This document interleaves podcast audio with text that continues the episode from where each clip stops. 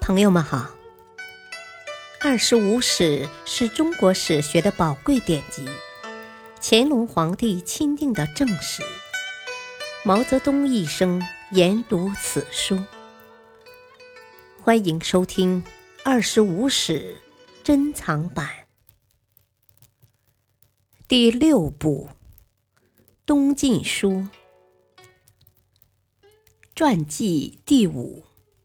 祖逖、羽翼、殷浩。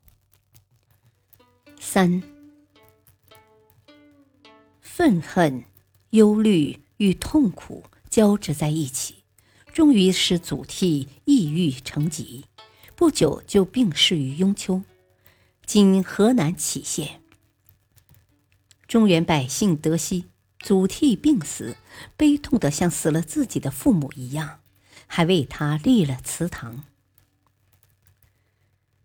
羽翼，出生三百零五年，卒年三百四十五年，字智公，羽亮之弟。羽翼兄弟五人，他是最小的一个。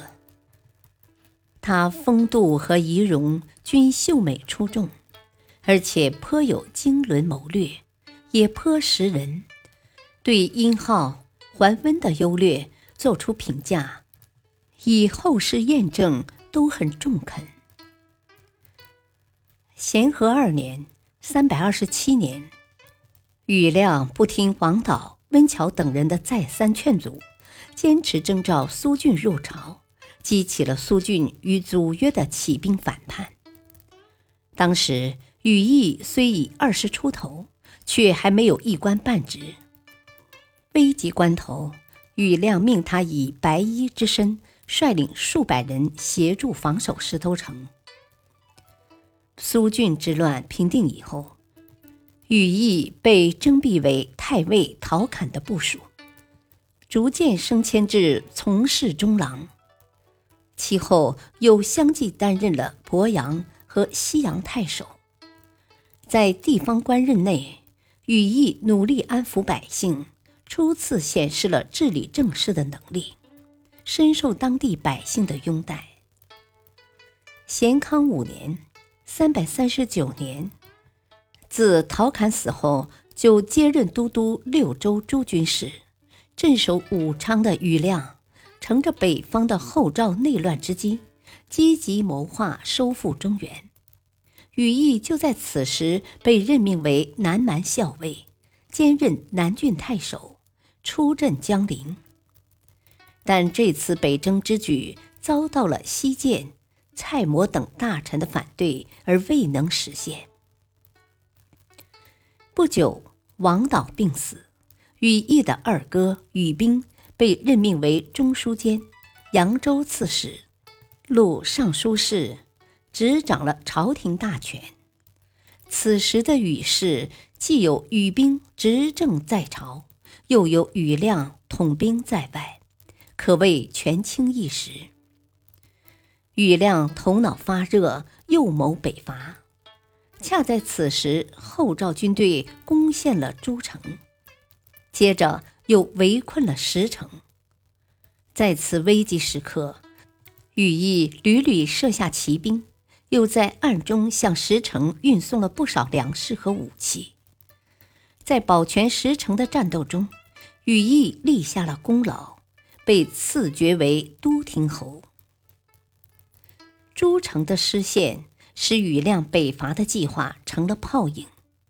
羽亮忧郁成疾，在咸康六年正月病死。羽翼接任为都督六州诸军事、安西将军。荆州刺史，继续镇守武昌。当时朝廷内外都认为，羽翼虽然贵为成帝之舅，但毕竟太年轻，因而都对他究竟能否担当重任表示怀疑。羽翼深知人们对自己的疑虑，到任后兢兢业业，不敢有丝毫怠慢。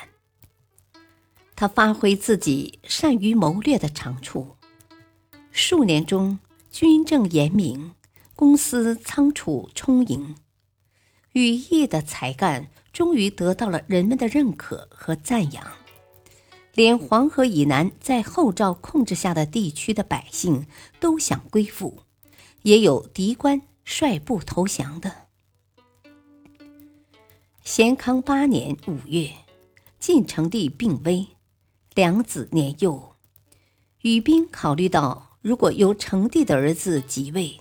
羽氏与皇室的亲属关系越来越疏远，对羽氏家族不利，因而经常以强敌当前，应选立年长继承人为由，怂恿成帝立同母弟司马越为继承人。